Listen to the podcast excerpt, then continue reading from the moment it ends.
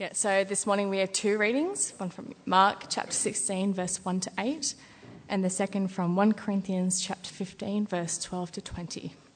They'll be in your leaflets in your Bibles, and you can follow along on the screen.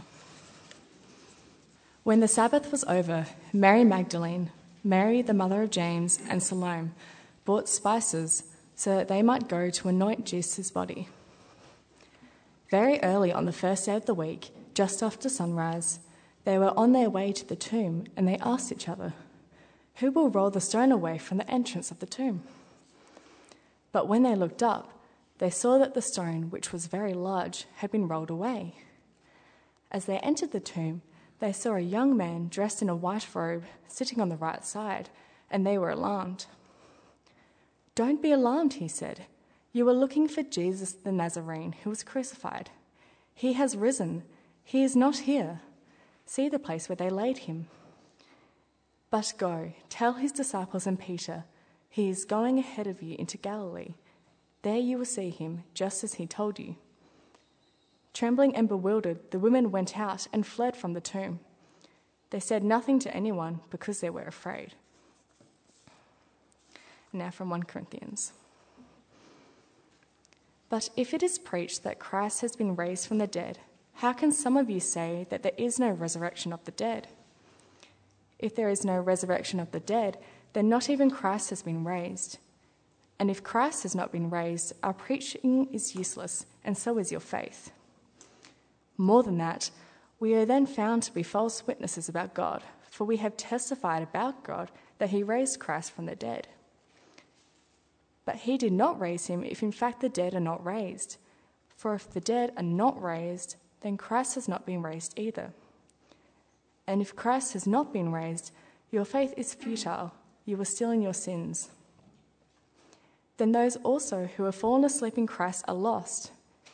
If only for this life we have hope in Christ, we are, of all people, most to be pitied. But Christ has indeed been raised from the dead, the first fruits of those who have fallen asleep. Okay, thanks very much, Hannah, and uh, thanks for your welcome before as well. Uh, as Cameron said, my name is Jeffrey Lynn. I'm one of the staff down at Trinity City, uh, and it's my um, privilege to be able to talk about this passage on this topic with you this morning.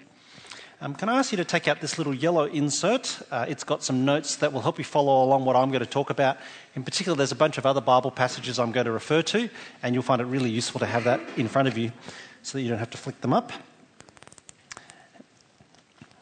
And um, excuse me. We're on this topic imagine a world where death wins. Um, in December last year, I went to a funeral uh, to support uh, a good friend of ours uh, whose mother in law had just passed away. Uh, her mother in law was 70 when she died, and um, she'd, she'd, had a wonderful life actually. She had uh, seen the world, had incredible experiences traveling, uh, great success. Um, she hadn't suffered in her final days. Um, and one of her last requests was that a memorial service, when it was held, would include a wake at Ayers House, which was her favourite place in the whole world. Uh, so we gathered together on a beautiful summer's day. And to be honest, actually, it was a, a time where, of course, there is sadness, but it was less a time of mourning and more a time of celebration um, as we heard about this woman's life and all that she had been blessed with. Um, as I left, uh, she wasn't a Christian, as I left, I was torn by two different emotions. On the one hand, a deep thankfulness that I had gotten to hear something of this woman's story. Um, and uh, just for the blessings that she had received, and as I listened to what people said about her, the way in which she had enriched other people's lives. Uh, it was a great privilege to be present. Uh, on the other hand, uh, as I drove away, uh, it seemed to me that all the platitudes that were said on the day about how she lives on in our memories uh, just didn't really seem like much comfort after all. Um, I understood why people said them, but I found myself thinking that's not really enough. Um, imagine a world where death wins. If it did, I take it that what we would do is we would try to do as this woman did. You try to make the most of life. and if you're fortunate enough to do so, you'd be deeply thankful for it. Uh, my problem is, is that I'm greedy, and I just want more than that. Uh, in preparing the talk this week, uh, at relatively um, short notice to step in, uh, I figured I had a couple of options as to how I could do it. Let me tell you what, my, what the possibilities were. Option one was um, I could spend our time this morning trying to demonstrate uh, all the limitations of a world where death does win. Um, try and give voice or articulate what I think for all of us we long for. That is, we long for something more than that, for something even better. So here's what I'd do I'd talk about um, the fact that if we're no more than just a bunch of atoms that have agreed to hang out together for 60 or 70 or 80 years, that it'd be very hard for us to talk in any meaningful way about purpose. Uh, what I'd do is I'd remind us that if death wins, then ultimately what that's going to give, uh, give, uh, give rise to is universal selfishness. That is, as each one of us tries our very best to seize the day, suck the marrow out of life, make the most of this one life that we have.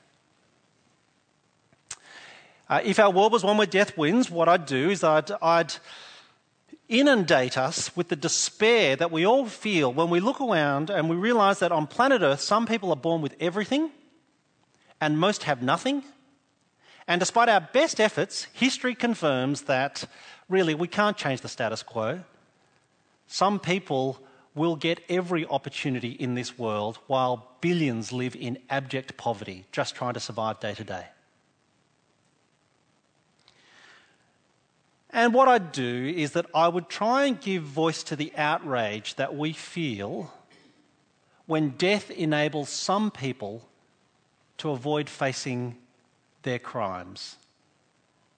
You think just of the week gone by and what's taken place in Brussels and the outrage that all of us feels that some people, it seems, manage to get away with it.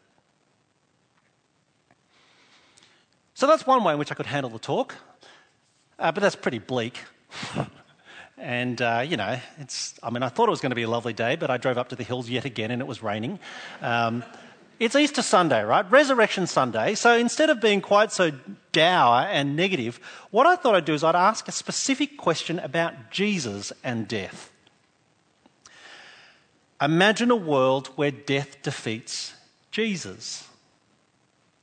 Uh, or, as I put it on your handout there, point one what if Jesus didn't rise from the dead? The first reading that Hannah brought to us um, from Mark chapter 16 finishes on what we today would call a cliffhanger. You know, kind of like the end of a, se- of a season of a TV show. It's a cliffhanger with a bunch of women who've gone to the grave where Jesus is and they've discovered the tomb's empty and they've been told that he's been alive and that they're going to share the news with other people, but we don't know what they do. What did they do? They go and tell the other disciples? Or maybe did they keep quiet because they thought if they go and start telling people that Jesus is alive, everyone will just assume that they've gone a little bit crazy? What if Jesus didn't rise at all? is the question for this morning. Now, of course, for us today, most Australians would say that if Jesus didn't rise at all, the worst thing that would happen would be that we'd lose a great four day long weekend. Uh, or alternatively, you might say that if Jesus didn't rise, then it would save us a few trips to the gym to work off Easter chocolate weight. Uh, I read that a couple of years ago, in 2014, Australians spent $200 million uh, on chocolate at Easter which, given that some of us, like me, don't actually like chocolate, that's just one of those oddities. I know Beck's outraged that anyone could not like chocolate, but that's me. That means that Beck probably ate my share. Uh, sorry, someone ate my share. So that's a lot of chocolate. Um, 1 Corinthians 15 suggests three implications if Jesus didn't rise from the dead, which you might be surprised to hear is one of the questions that the Bible addresses. Uh, and I printed them there for you. Um, this is from that second reading that Hannah brought to us. Let me just run through each of them in turn. Implication one if Jesus didn't rise from the dead, Christians have been sold and are selling a lie. Have a look at uh, 1 Corinthians 15, verse 14, which I've printed on the handout for you.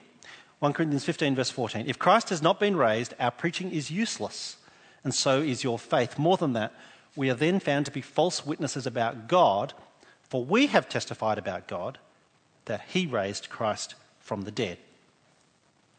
Uh, the Apostle Paul is saying that if Jesus didn't rise from the dead, your faith is useless. It's useless because you've been sold a lie about Jesus, about who he is and what he claims to have done. There's three things in particular that the Bible picks up, and I've printed each of them there for you. Uh, firstly, it means that Jesus himself is a liar. Look at what Jesus said back in Mark chapter 8. Uh, he began to teach his disciples that the Son of Man must suffer many things, be rejected by the elders, the chief priests, and the teachers of the law, that he must be killed, and after three days rise again. Jesus himself said that he would die and rise, so if he didn't, Jesus is a lie. You can't trust anything that he has to say. Secondly, Jesus is not the Son of God if he were not raised from the dead.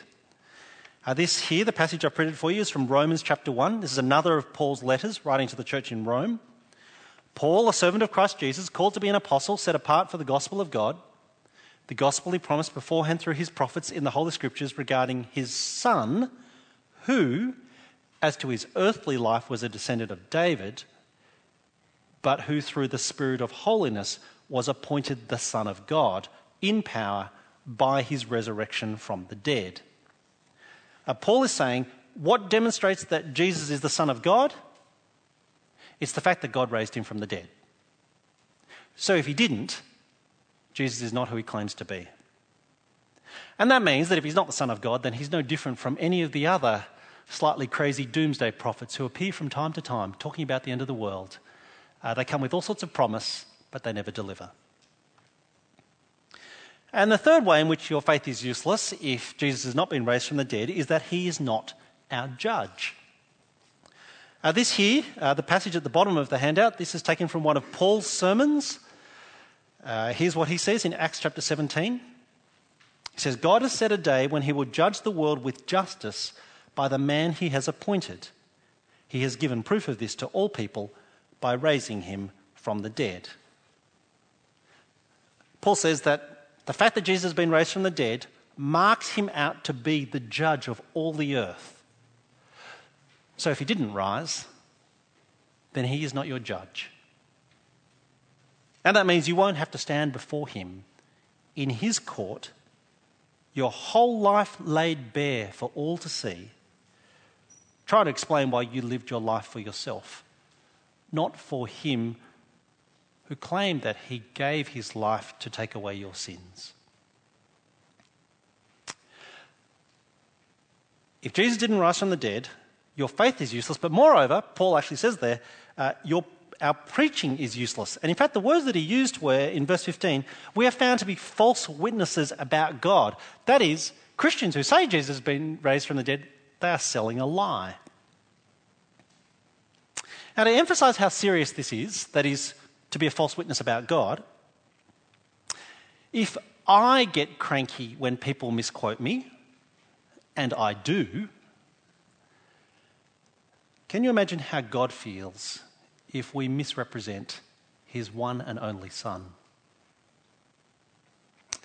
Uh, maybe, maybe try asking one of the parents here how they react if people say untruths about their children. Okay, there's the first implication. If Jesus didn't rise from the dead, Christians have been sold and are selling a lie. Second implication, flip over the page on the reverse side of the handout. Our sins have not been forgiven. Jesus didn't rise from the dead, our sins have not been forgiven. 1 Corinthians 15, verse 17 If Christ has not been raised, your faith is futile, you are still in your sins. Uh, what Paul is saying here is that Easter is a package deal. Easter is not a series of options where you get to choose the bits that you want and discard the rest. It's all or nothing. Friday is only good because of Sunday.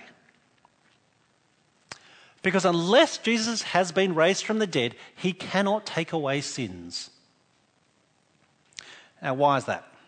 Well, there's a couple of ways of answering that. Uh, the first is if Jesus hasn't been raised from the dead, then his sacrifice of his life is no better than any you or I might make. If he hasn't been raised from the dead, his sacrifice is no better than any you or I might make. Let me try and illustrate this. If I were to stand here today and offer, say to you that I was going to give up my life to take away the sins of the whole world, you'd probably say, gee, that Jeff has really lost it now. That is, you might admire my intentions. That sounds like a noble thing to do, but you're unlikely to take me particularly seriously. Because actually, you know that my life is no different from yours. It is no better than yours. It is no more valuable than yours.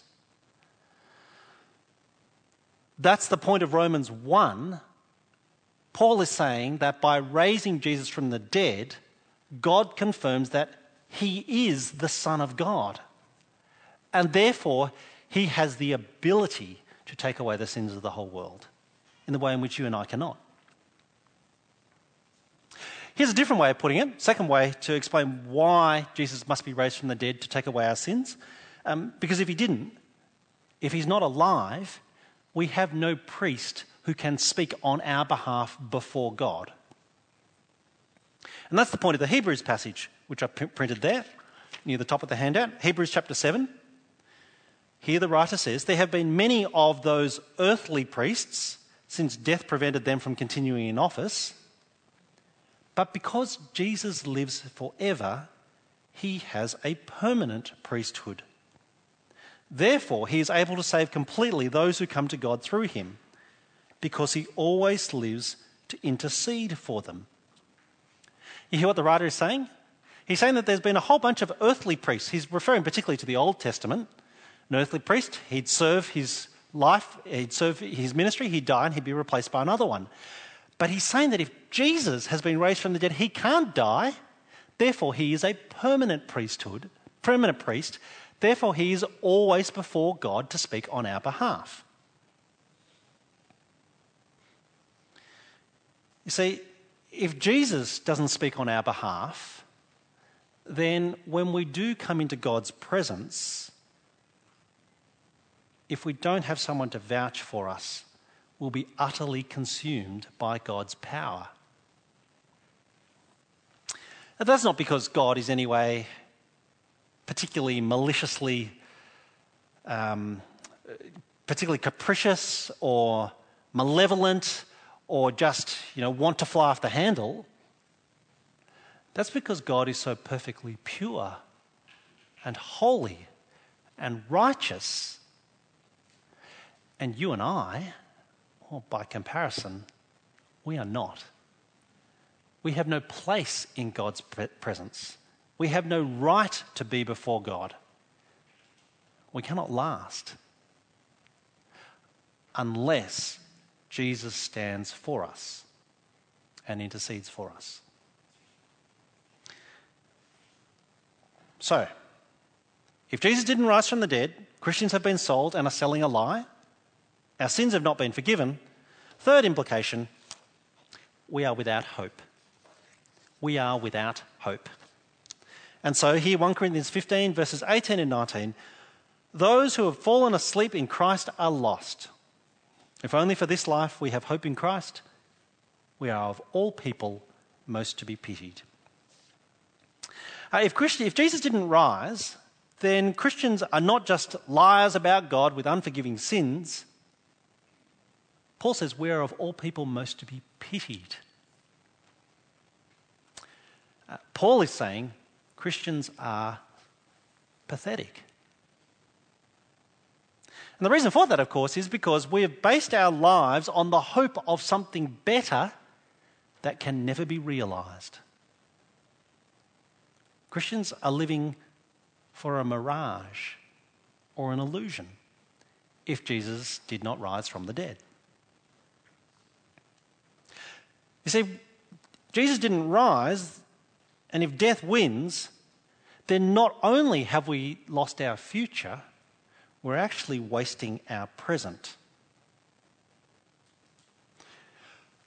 Which, according to Paul, makes us deserving not of condemnation, it makes us deserving of pity. And I wonder, is that not the worst judgment that you can pass on someone else? Uh, if you're here today as someone who's not a Christian, um, as Cameron said before, uh, I know that this church is delighted that you're here. In fact, that's the reason, one of the reasons why they gather each week is that people might have a chance to come and meet other Christians and see how they live their lives. Uh, if you're someone who's convinced that Jesus didn't rise from the dead, can I please encourage you? Don't just say to your Christian friend, your Christian family member who thinks that Jesus did rise from the dead, don't just say, oh, look, let's just agree to disagree. Can I actually encourage you to show your compassion for them by not letting them just waste their lives? Uh, to the Christians here, well, they're coming for you now. Um, no, no, as in, I say this because Jesus' resurrection is so significant that it's not something that you can just say, ah, you know, you think what you think, I'll think what I think, and we'll leave it at that. It changes everything. Okay, point two. But Jesus did rise from the dead. Okay, I've been asking the question what would happen if he didn't? Mark 16 makes it very clear that he did. So, Mark 16, of course, that story again that Hannah read to us. We're at the first Easter Sunday. The women have gone to the tomb to prepare Jesus' body for burial. So, if nothing else, it's pretty clear they think Jesus is dead. They think that death wins. When they get there, a young man gives them the good news. Mark chapter 16, verse 6. Don't be alarmed, he said. Well, no kidding, of course they're going to be alarmed. You're looking for Jesus the Nazarene who was crucified? Well, yes, they know that. They're here to anoint his body for burial. Instead, they're told, He has risen. He's not here. See the place where they laid him. But go Tell his disciples and Peter, he's going ahead of you into Galilee. There you'll see him, just as he told you. Jesus was crucified, but now they're told he has risen. Death has not won. And if they go into Galilee, which is actually where it all began, they'll see him there, raised back to life again. Uh, if you look, I've printed there for you from Mark chapter 1. This is the very beginning of the account uh, when we first meet Jesus. Uh, he goes into Galilee, verse 14, proclaiming the good news of God. The time has come, he said, the kingdom of God has come near. Repent and believe the good news. Now, as I said, Mark 16 finishes on a cliffhanger. We're not told what those women did. But history records that they didn't keep silent. Uh, they went and told the other disciples, and those disciples told others. And those people told still more. And the good news has been passed on from generation to generation for 2,000 years until it's come all the way down to us today because it's news that is, in every sense, too good to keep to yourself. Jesus is alive. The kingdom of God has come near. Death has not won. So repent and believe the good news. It might interest you to know that before uh, the Apostle Paul became a Christian, before he actually met the risen Jesus, what he did was that he would go around imprisoning Christians and actually executing them for claiming that Jesus was alive. By contrast, after he meets Jesus, here's what he says in 1 Corinthians 15, verse 20. Last time in the passage, Christ has indeed been raised from the dead, the firstfruits of those who have fallen asleep. Christ has been raised from the dead, the first fruits of those who have fallen asleep. Now, Unlike many, no doubt, in this congregation, I am not a gardener. Uh, I care not at all for such things. Uh, but even I know, with my limited knowledge of gardening, that when the first mandarin appears on our mandarin tree, I know that there are a lot more coming. So too with Jesus' resurrection. He is the first fruits, which means that having been raised from the dead, death has no power over him, and it has no power over his followers either.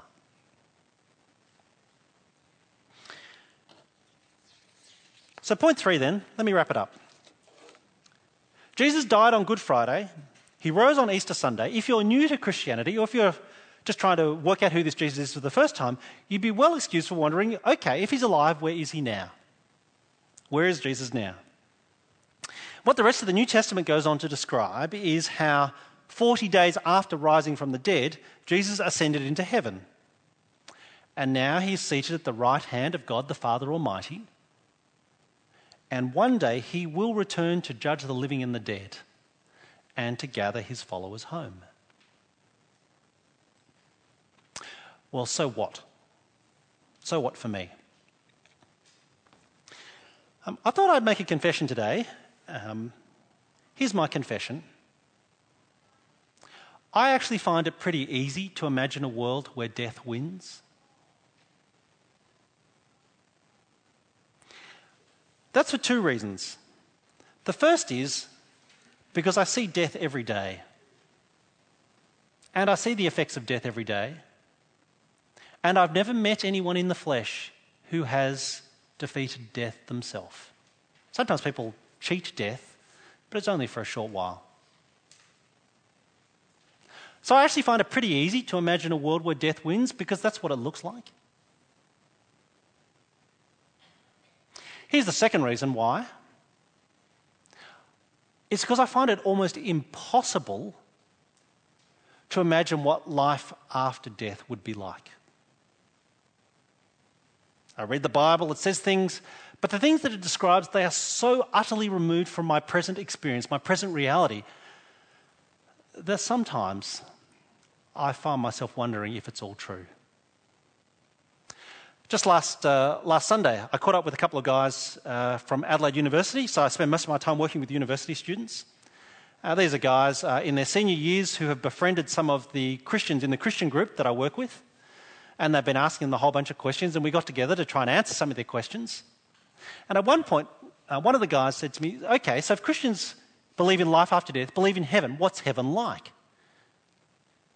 And I kind of took a deep breath and thought, how am I going to explain to him what it means to be with Jesus and how wonderful that is Where nothing in this world can possibly even relate or come close? In fact, as I found myself explaining it, it was almost like one of those out of body experiences. You know, I sort of imagined I was listening to me saying and thinking, wow, this guy must think I'm totally fruity.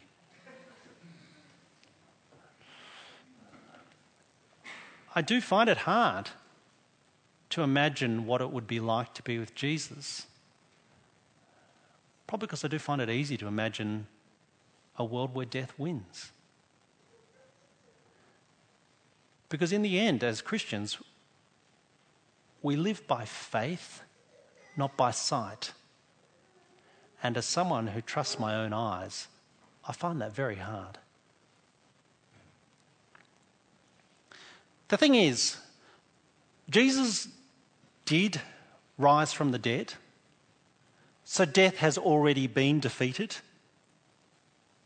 And though he's gone away for a while, that means that the ultimate question for me is not how do I deal with my doubts? The ultimate question is am I ready for when Jesus returns? I thought I'd finish by telling you a story. Actually, it's not my story, it's Jesus' story, so you really should pay attention. Jesus told a story about a wealthy businessman who decided to go away on a business trip. And before he did, he called together his employees. The word he uses is servants, so we'll use that. He calls together his servants and he entrusts them all of his stuff. Says, Look after it while I'm gone. He goes away. When he returns, he summons each of them before him to give an account for the way in which they have looked after his things. To the first servant who comes forward, whom the master had given five bags of gold, the first servant comes out and says, So the five bags of gold you gave me, I've worked really hard and I've turned it into ten. To which the master says, Well done, come and share in my happiness. Now, we're not told what it means to come and share in his happiness. I take it he means more than just, here's a nice end of year bonus for you. It sounds pretty extravagant, doesn't it? The master now saying to the servant, You've done well, come and enjoy everything that I have. The second servant comes forward. He was given two bags of gold, and he's turned his two into four, to which, interestingly, Jesus says exactly the same thing come and share in my happiness. Which I presume one of the points is that, therefore, that the master gives different things to different people based on their abilities. But he's still looking for the same response that they might be faithful with what they've been given.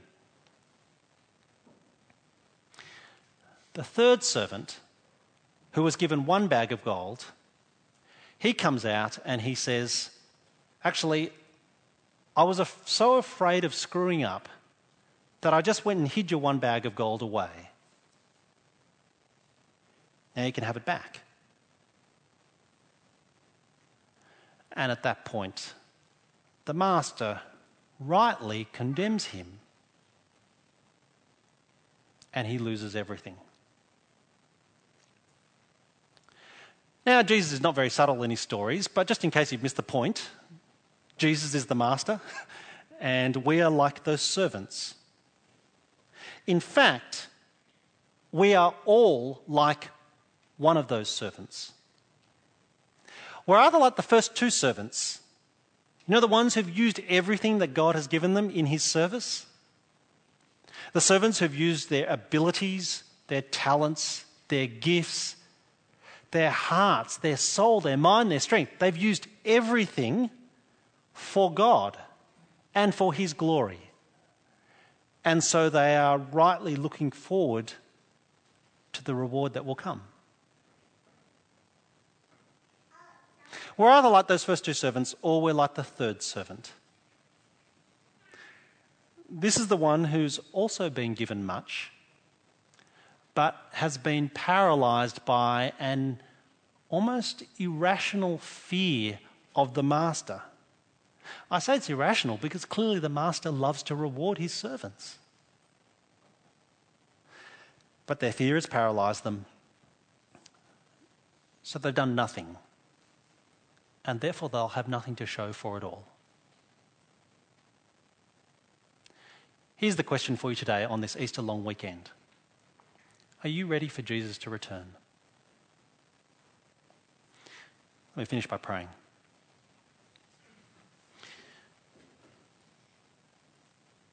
Heavenly Father, we praise you for everything good that you've filled our lives with, uh, for such a wonderful place to live for such abundance of possessions and experience. But above all, we thank you for the gift of your Son, whose death alone can take away our sins.